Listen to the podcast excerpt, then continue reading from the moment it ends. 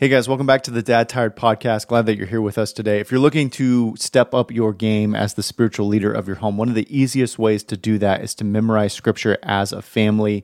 And one of the easiest ways to memorize scripture as a family is to use Dwell. I use Dwell in my family. It has been a huge game changer in the ability to memorize scripture quickly and to have a ton of fun while doing it. If you go to dwelldifferently.com, you'll find tangible tools to help you as a family memorize and meditate on the scriptures together. Dwell Differently equips families with the tools they need to be successful and consistent with their scripture memorization. You can pick from temporary tattoos or vinyl stickers. Both are great. My kids love the temporary tattoos. They put them on during the week. We memorize scripture together as a family. You'll see even your little ones start to memorize scripture really, really easily. If you go to dwelldifferently.com and use the promo code Dad Tired, you're going to get your first month free or 10% discount on a membership for a full year. Again, go to dwelldifferently.com, use the promo code Dad Tired. You'll get your first month free or 10% discount on a membership for a full year. Pastor Louie, so excited to be hanging out with you today, man. For our audience who may not be familiar with you and all the great work you're doing, maybe just fill us in on who you are and what you're up to these days. Yeah, just a guy showing up uh, to try to lead a church, mostly here in Atlanta, Georgia, Passion City Church. We've been going for about 12 years now, born out of a movement to gather college age young people to live for the glory of God. We've been doing events called Passion in stadiums and arenas around the country and around the world for a little over 20 years now. Hmm. And that's kind of life for me. My wife and I live here in Atlanta, Georgia, and uh, really pumped to be on with you today. Yeah, man. Well, I'm glad you're here. I remember the first time I came across your ministry was the indescribable video that you did. I was I was uh, still a young man, early in my faith, and I remember watching that message and that video, and just it was one of the first times it was I was I really understood kind of the awesomeness of God and to be in awe of God. And that really shaped some of my early thinking about who God is. So you've been doing this a long time, man. You've been pointing people to Jesus for a long time. yeah, you know, you hope you don't have a one hit wonder. I don't know if you can apply that to serving God or not. But the indescribable thing, I've been teaching around space and uh, using pictures from the Hubble and uh, doing, you know, a lot of different integration of that and teaching, trying to just expand our view of God. The psalmist said, The heavens are telling the glory of God. So mm-hmm. the best billboard for God's bigness and his greatness is to look up into the sky, which very few of us do anymore. Mm-hmm. And so I'd seen the way God was using it, but then my pastor at the church we were going to, this is before Passion City, had asked me to preach on a couple Sundays, and I finally put it all together into one message called mm. Indescribable. And it was the whole universe, but it ended with the, the one who created it all, Jesus, on a mm. cross, giving his life for us. And man, it just, you know, it was a thing from the from the drop. And Chris Tomlin and I went toured around uh, the country together, and I gave this talk every night, city after city after city, and went on to a DVD. That's the thing we used to have back in the day, and it just went like crazy. I yeah. mean, all over the planet got translated into all these languages and just you know millions and millions and millions and millions and millions and millions of views on YouTube. It wasn't even on. We didn't even have a YouTube. People putting it on the all these, their own YouTubes, and it just became a thing. I did a follow up called "How Great Is Our God," and I don't know. I don't go too many places that somebody doesn't stop me every single day and mention indescribable. And this is like 20 years ago or how great is our God. And man, what an amazing way that God used that that little story yeah. to introduce so many people to the bigness of God, the greatness of God, and apparently it's still going. You know? Yeah. Well, it's not surprising. I mean, uh, I was going to ask you how long ago. You said 20 years ago. That's crazy to think that. That was that. That makes me feel old. Uh. well, you know, the cool thing about it too is I met one of uh, the heroes of the music world, uh, Bill Gaither a few years back. And Bill Gaither is just a phenomenal songwriter and big influence on gospel music. And at the time, he was 70s at least. And he maybe kind of knew who I was, but maybe not. And we met, and he goes, Louie, he goes, I want you to come to my homecoming. They had these these big events where a lot of the great gospel singers would come, and I think the maybe my age and up crowd would show up for these homecoming nights. He said, I want you to come to homecoming and do the indescribable talk. And I was like, how do you know about the indescribable talk? He said, my grandkids. My grandkids went to school. They showed it in their science class. They came home that afternoon and said, Granddad, we are watching this on the computer right now. They took me to my study, found it on YouTube, and we sat at my desk in my study and mm. watched Indescribable.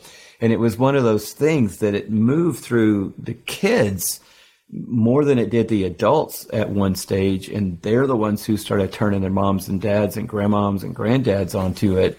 And uh, I tell the story in one of the talks about how big you know these stars are compared to if the Earth was a golf ball, and I talk about how many Empire State Buildings, you know, one of these stars is, and if the Earth were a golf ball down here on the sidewalk, and I'm not kidding there were a couple times I'd be in New York and I'd go by the Empire State Building. There'd be a family out there with a seven year old with his golf ball in front of the Empire State Building. Like, we are here in the midst of it right now. And I'm like, man, that was crazy to be a part of.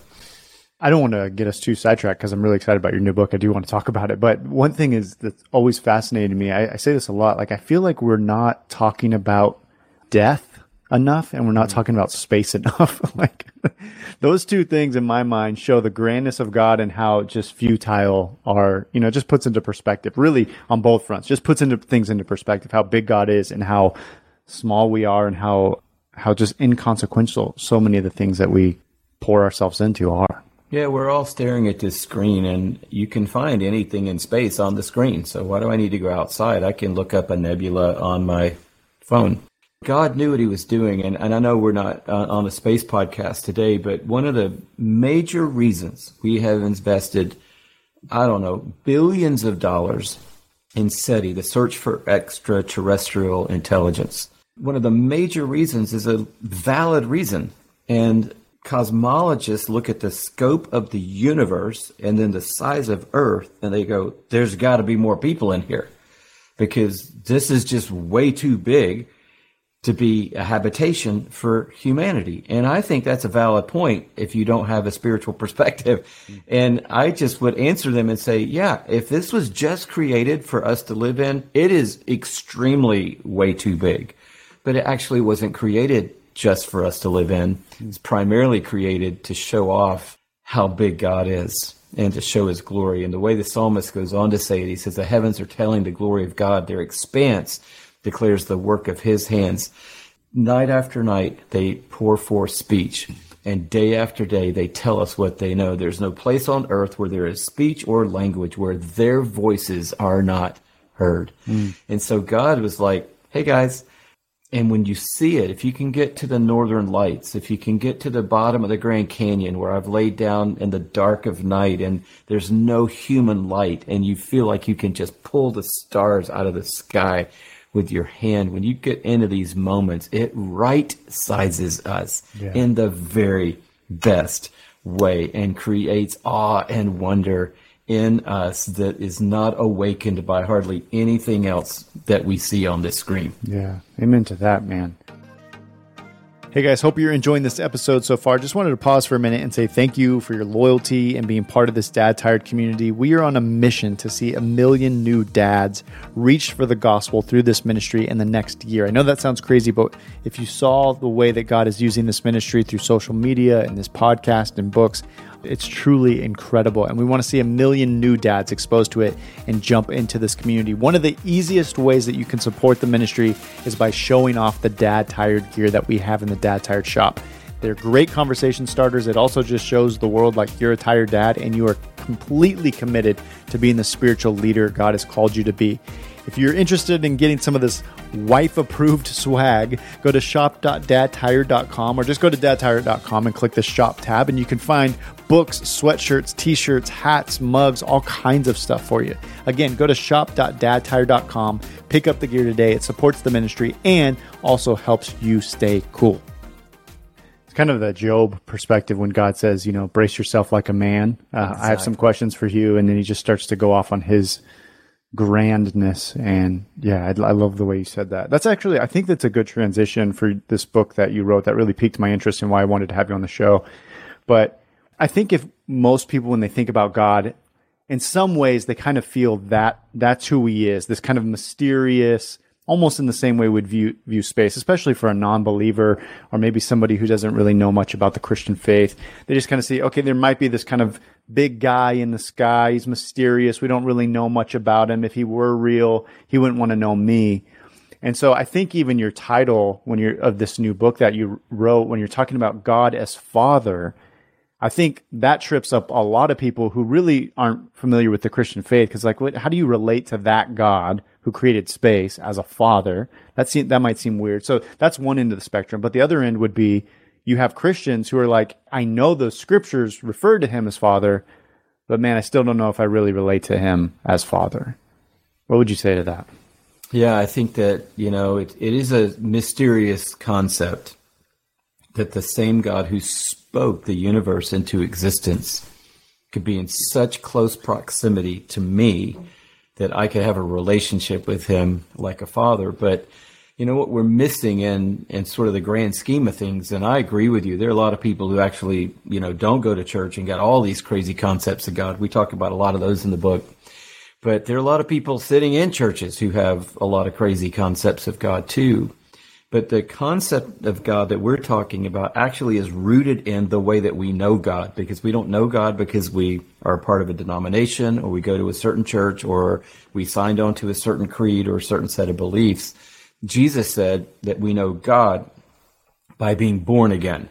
And so not physically, but spiritually, when we put our faith in Jesus and the finished work that he did on the cross, we're spiritually born again. We go from spiritual death to spiritual life. We don't just become better people, a better version of ourselves.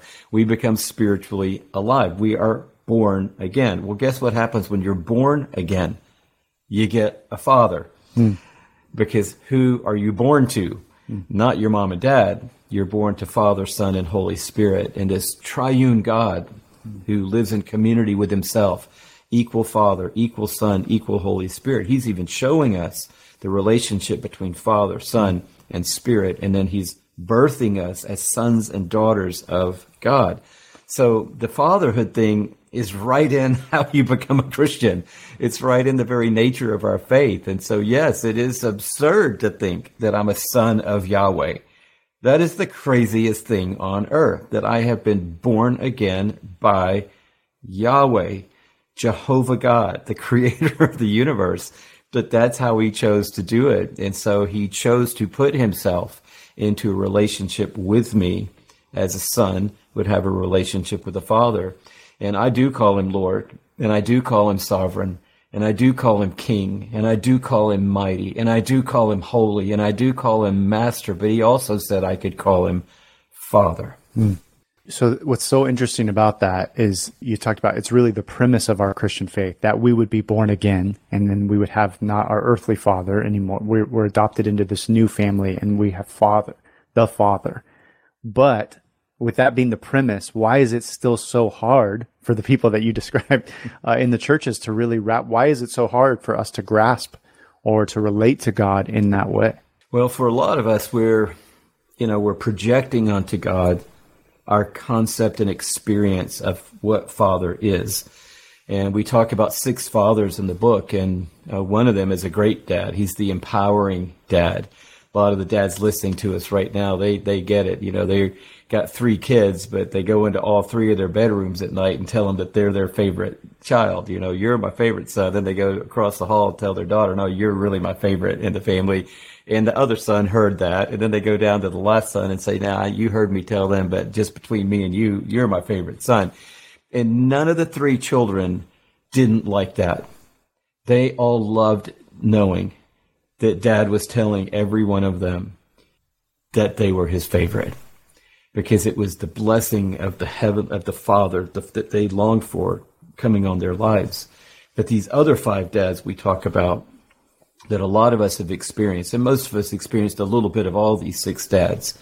But some of these other dads were bad dudes, and they left scars and wounds on people's hearts. And if that's your experience from birth, then all of a sudden now you kind of understand technically I'm born again, and technically God is supposedly a father, But man, all I know is I was abandoned. All I know is my dad put the bar so high nobody could go over it. All I know is my dad just sat there passively in the chair and didn't take any leadership and didn't set the pace for our family. All I know is my dad chose another family and their kids, and he tells me it's not about me, but he's spending the rest of his life over there with them. And those moments in life and those patterns of life have you know, allowed a lot of us to project onto God. That must be the kind of father he is, just a bigger version of that. And so what we're trying to unwind in the book is that God's not a bigger version of our earthly dad. He's the perfect version mm. of our earthly dad. He's not the reflection of our earthly father. He's the perfection of our earthly father. And he can restore our understanding of what it means to be loved sons and loved daughters. If there's any mm. wives or moms uh, uh, listening out there today to the Dad podcast. Mm. But what it means to be a loved son, he mm. can restore that and he can renew that in all of us. I think that's going to be really. I have a feeling a lot of guys are hearing that right now, and it's hitting them a certain kind of way. So just to reflect back on their dad and to reflect back on that he's not a reflection of my earthly father; he's the perfection. That's a really powerful line, and I think if a lot of us do sat in that for a while, it'd probably stir up a lot of emotion. I know it does for me. I, my dad bailed on me, so this has always been a a hard thing for me to relate to God as Father. What was your, out of the dads that you describe in the book? What was your dad? Where did he? What category was he in? Yeah, my dad, I would say, was probably the passive dad. He was there. He loved me. But you know, I, I, learned at the end of my dad's life. My dad was disabled at the end of his life, uh, physically and mentally. And for seven years, he never went to work, never dressed himself, never walked or ran, never played golf again, never drove a car. And it caused him to lose whatever filter he might have had. And he just, all of a sudden, stuff started coming out. And I didn't know much about my dad's past, but I knew that it wasn't great. And late at the end of his life, he's telling me things like, My parents never loved me. No one ever wanted me. No one ever loved me, and I don't believe God loves me. And so that's what he had. And given that, he was a great dad to my sister and me. But he was working through all that. And then looking backwards, you know, from the time that he was dying now in his 60s, I'm like, oh, now I understand why our relationship was like this. So he was there, but my mom was kind of the leader of our house, and my dad didn't have a, a relationship with the Lord and or, or, one that I could see. And so she was the spiritual leader of our house, and she kind of was the leader of our house. And he was the creative of the house, but she kind of ran the show. Mm. And you know, he told me that he loved me, and he did his very best uh, for my sister, who he who was his favorite, and and for me. But at the end of the day, he was limping the whole time, and mm. I didn't realize it until it was almost too late. And, you know, then I spent my last few years trying to send back up the family tree stuff that my dad never got down the family tree. Mm. And because uh, I had another tree, I was born again into a different tree. Yeah. So, yeah, I had to work with my earthly family tree, but I also had another family tree. And my dad mm. only had one tree that he was working with, and it was mm. a really bad tree. I want to get to that redemptive part because that's good news. But first, thank you for sharing that piece of your story. At what age, you're in the season of life, maybe just ahead of me. At what age did you start to connect dots between your dad and your childhood and like the way that it's impacted you as a man? I asked that with kind of a hidden agenda because I'm in my 30s, and I and that's for me in my 30s is when I started to make those kind of connections. And I think a lot of our listeners are kind of in that you know, late 20s, 30s age range. And so I, I wonder if there's a lot of guys right now who are just like, they're just now stepping into that conversation in their own mind of how their dad impacted them, whether he was there or not, absent, you know, whatever the relationship was, that it, it did have some kind of impact on the way he's living today. Yeah, you know, there's that really weird transitional moment where you go from people telling you, God, you look just like your dad, and you not wanting to hear that. That's like when you're 14 and 16 and you're like, no, no, I don't. You know, I'm not wearing dress socks with tennis shoes, you know. but then there's a moment, and I think for me it was in this window, and I don't remember exactly what moment it was, but probably mid to late 20s, somewhere around 30, you see yourself in the reflection of a storefront in the mall, and you go, Whoa, there's my dad. Mm. And somewhere in that zone, it hits you for the first time that you you are becoming him. Mm. And, you know, for we can talk all we want about the spiritual, and I think it's all that's great, and we should aim for that. You know, we have new genes inside of us. We become partakers, the Bible says, of the divine nature. We're not God, but we've got God's genes in us.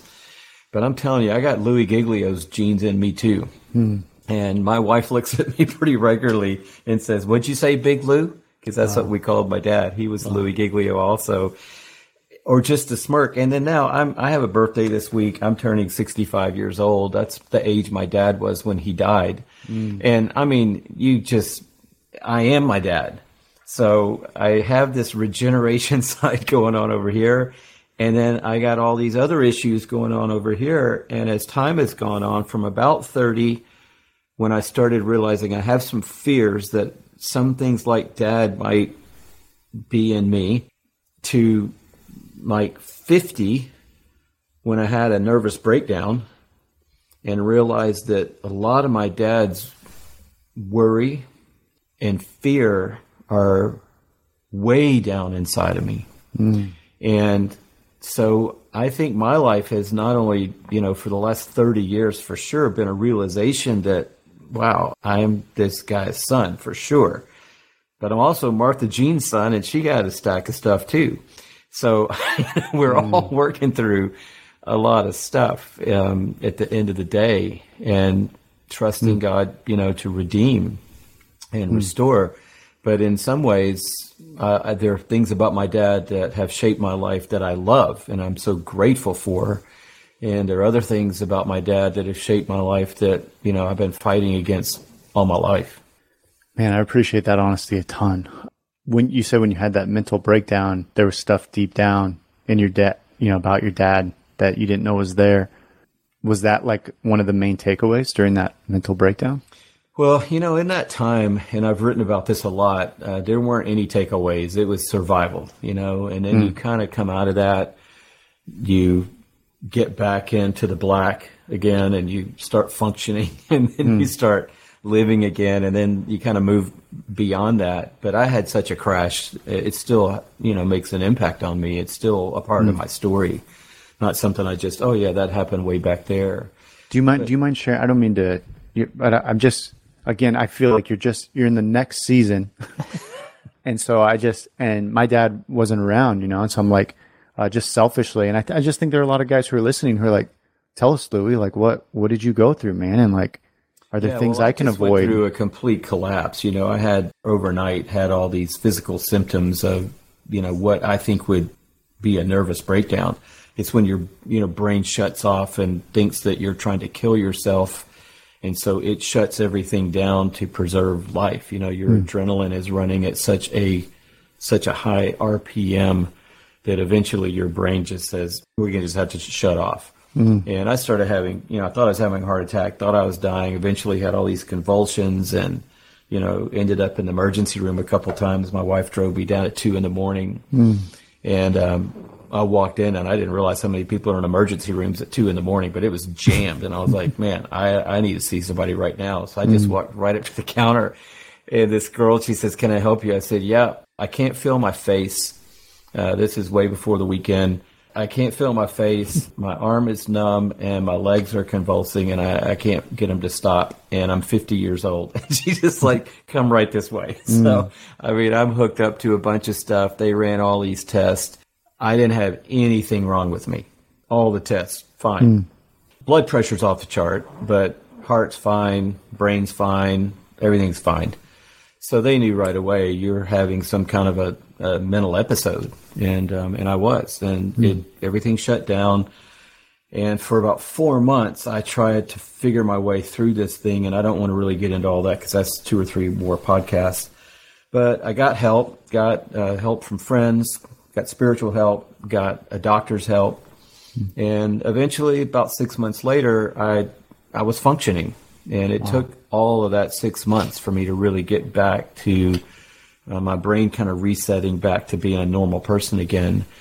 Uh, but I kind of pinpointed later, not right then, but a year later, two years later, three years later, that two main things I think pushed me over the edge. I think it could have been 20 things that pushed me into that hole, but a couple of them were uh, not understanding how much I needed people's approval mm-hmm. and an unhealthy desire to be in control.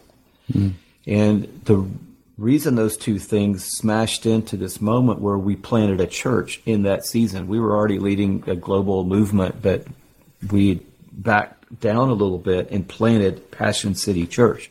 There were only 30 of us at the time meeting in someone's living room. We hadn't even launched a public gathering yet. But man, I learned right away if your issues are an unhealthy need for people's approval and an out of balance need for control, I don't recommend that you become a pastor of a local church uh, because you're not going to get to be in control of everything for sure because this is God's. And you definitely aren't going to get approval on every single decision that you make. And I think at the root of a lot of that was the spirit of worry Mm. And my dad was a world class worrier. And of course he would be. His parents told him when he was two years old, you're going to go live with your aunt. And then after he lived there for a while, they told him, you're going to go live with these other people. And then you're going to go live with these other people. So my dad, his whole life had a sense of, I don't know what's around the next corner. And that got in me. That root got in me. I didn't even know it but I had to start untangling that. So I've written a lot about this in Goliath Must Fall, Winning the War on Worry, Don't Give the Enemy a Seat at Your Table. I've written a lot about my journey to unwind the root of worry, which really ends up producing the fruit of control. And worry and control are a bad way to live, especially as a parent, because you cannot control much at all in life. You can control your reactions and your attitude. And a whole lot of other things happen in life that we cannot control. We want to, but we can't. And we have to learn how to live in that place and release the worry that produces the control because those two things at the end of the day send you down in a real dark hole. Man, I really, really appreciate that wisdom and sharing that piece of your story. I imagine a lot of that season of your life and coming out of that shaped the way that you view God as Father and kind of that restoration piece of it and influenced the reason you wrote this book and the content you put in the book like can you make tie those dots for us how did yeah, that well fortunately for me a long arc in my life way before being 50 years old and planting a church and having a breakdown i had a a revelation of God as Father. I had a father figure in my life spiritually named Dan DeHaan. And when I was in late high school years, early college years, he was my mentor and pouring into me the most, into a lot of young guys my age in Atlanta, not just me. And Dan was teaching us this axiom what comes into your mind when you think about God is the most important thing about you. And that's the premise of this book. And the reason for that is because we were created for God. And so we're looking for God whether we know it or not. And if our view of Him, like you talked about earlier, is cracked, then we're going to be pursuing this cracked God or running away from this God because we don't want anything to do with the God that we think is something different than He is. And Dan had unpacked this whole idea. This really isn't my idea. I have to give Dan credit. But then I got older and started reading A.W. Tozer and realized the generation before that's where Dan was getting all the stuff he was teaching us as high school kids was from A.W. Tozer. And A.W. Tozer is the one who said that quote. And so then Dan made the connection of the fact that God is most wanting to be known as a perfect father. Jesus uses that word for him, for God, 189 times in the Gospels. So, yes, he calls him Lord and Master and Creator and Father, is the thing that he calls him the most because Jesus wow. is trying to show us of all these things that are true about God, the way that you know him is as a father. And so that revelation happened for me 20 years old. Mm. My relationship with God completely changed when I was 20 years old.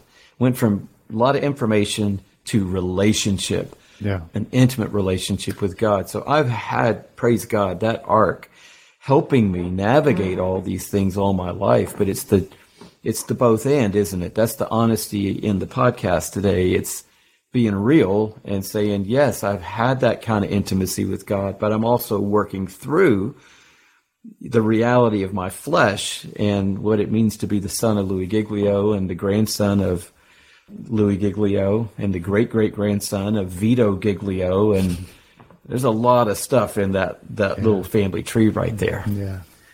There's a lot of guys I imagine who are listening who are going to there's a part of them that just deeply longs, almost intrinsically longs, man, I want to know God like that.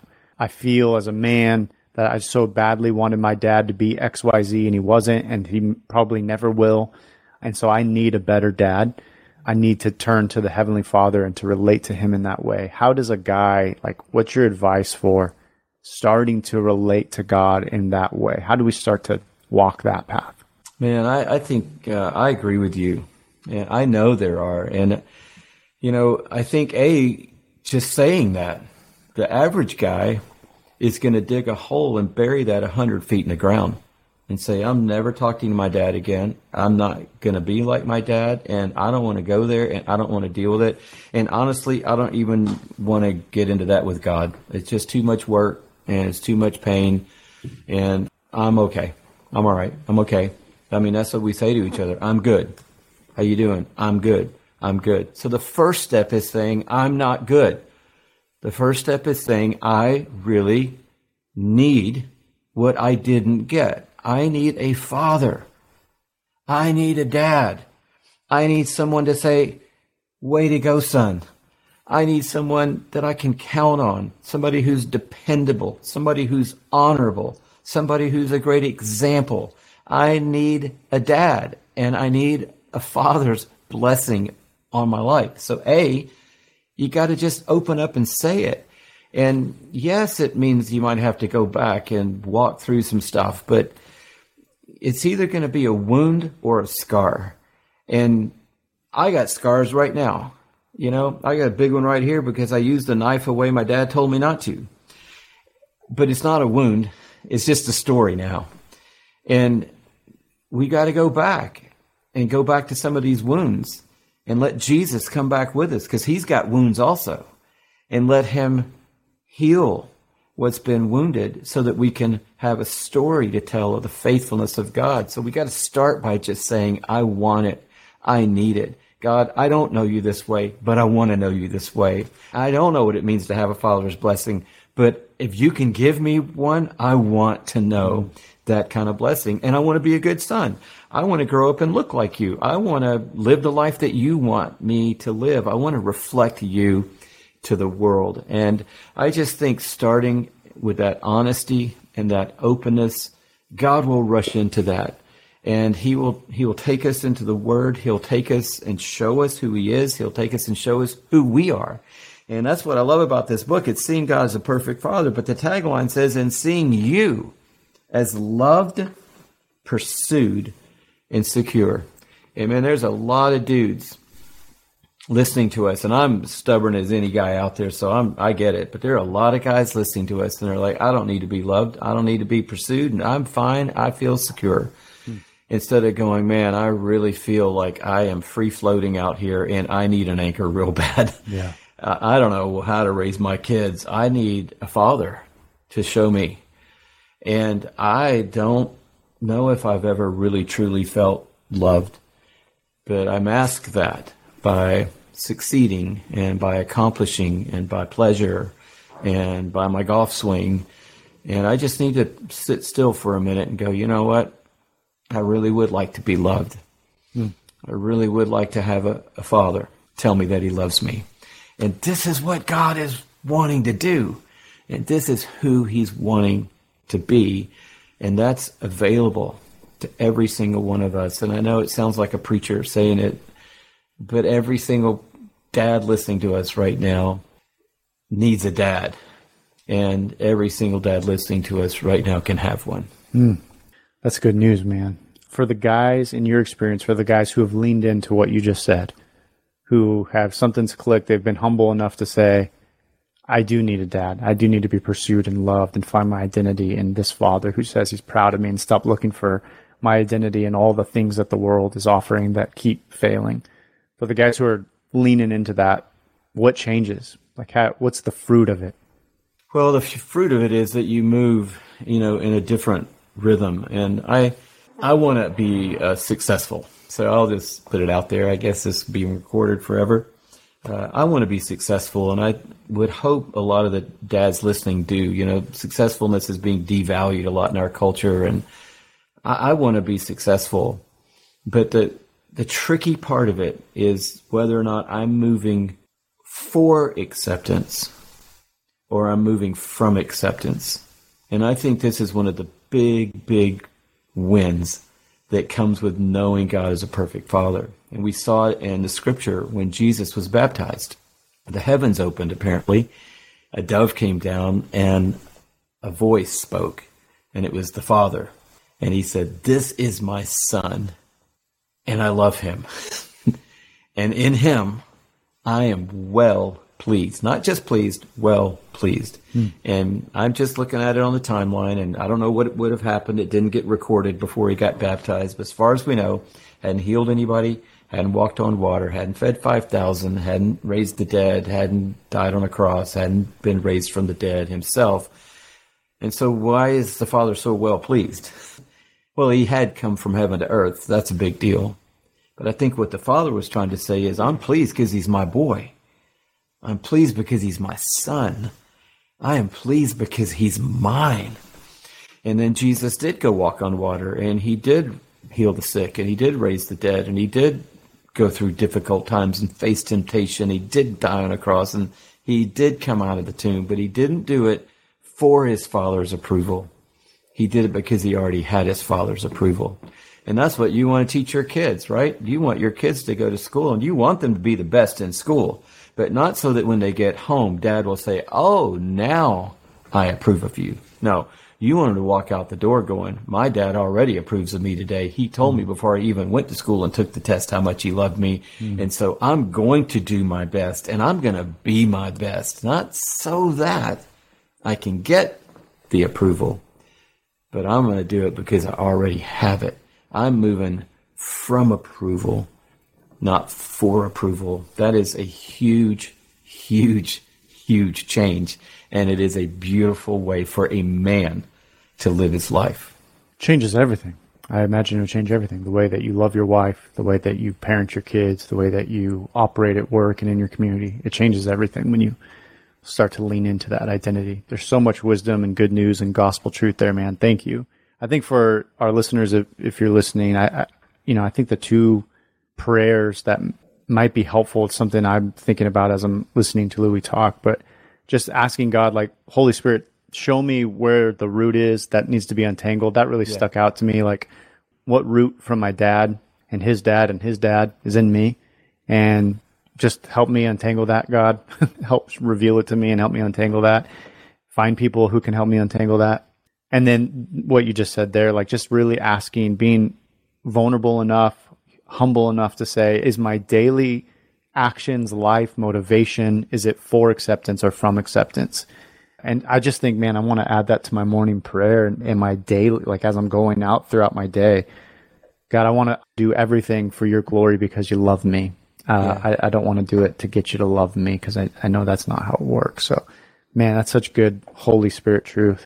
I think we just scratched the surface, but thankfully you wrote it all down. Seeing God as a perfect father and seeing you as loved, pursued, and secure it's out now. You can get it wherever books are sold. Highly encourage all of our listeners to get it. And I just want to say, man, I, I really appreciate you being vulnerable and honest with us and just brother to brother, thinking about you stepping into this week of your birthday, knowing that's the same year your dad passed away. Like, I know that's probably got to bring up all kinds of stuff personally. I know you're in front of a lot of microphones and on stages and doing recordings like this, but I imagine the enemy would use whatever he can just to get your thoughts and heart tripped up. And so, bro, I just brother, brother, I'll be praying for you this week. And happy birthday, man. Thank you. Would, would you rest more deeply in Jesus than you ever have? And would you rest in your sonship? Wow, that means the world, man. Thank you so much. Yeah, thank you for your wisdom. Appreciate you. Thank you. Hey guys, hope you enjoyed today's episode. As a reminder, we have our Dad Tired annual retreat coming up in September. We're already halfway full on that. So if you want to secure a spot, go to dadtired.com, click the annual retreat tab, and get signed up today. I love you guys. We'll see you next week.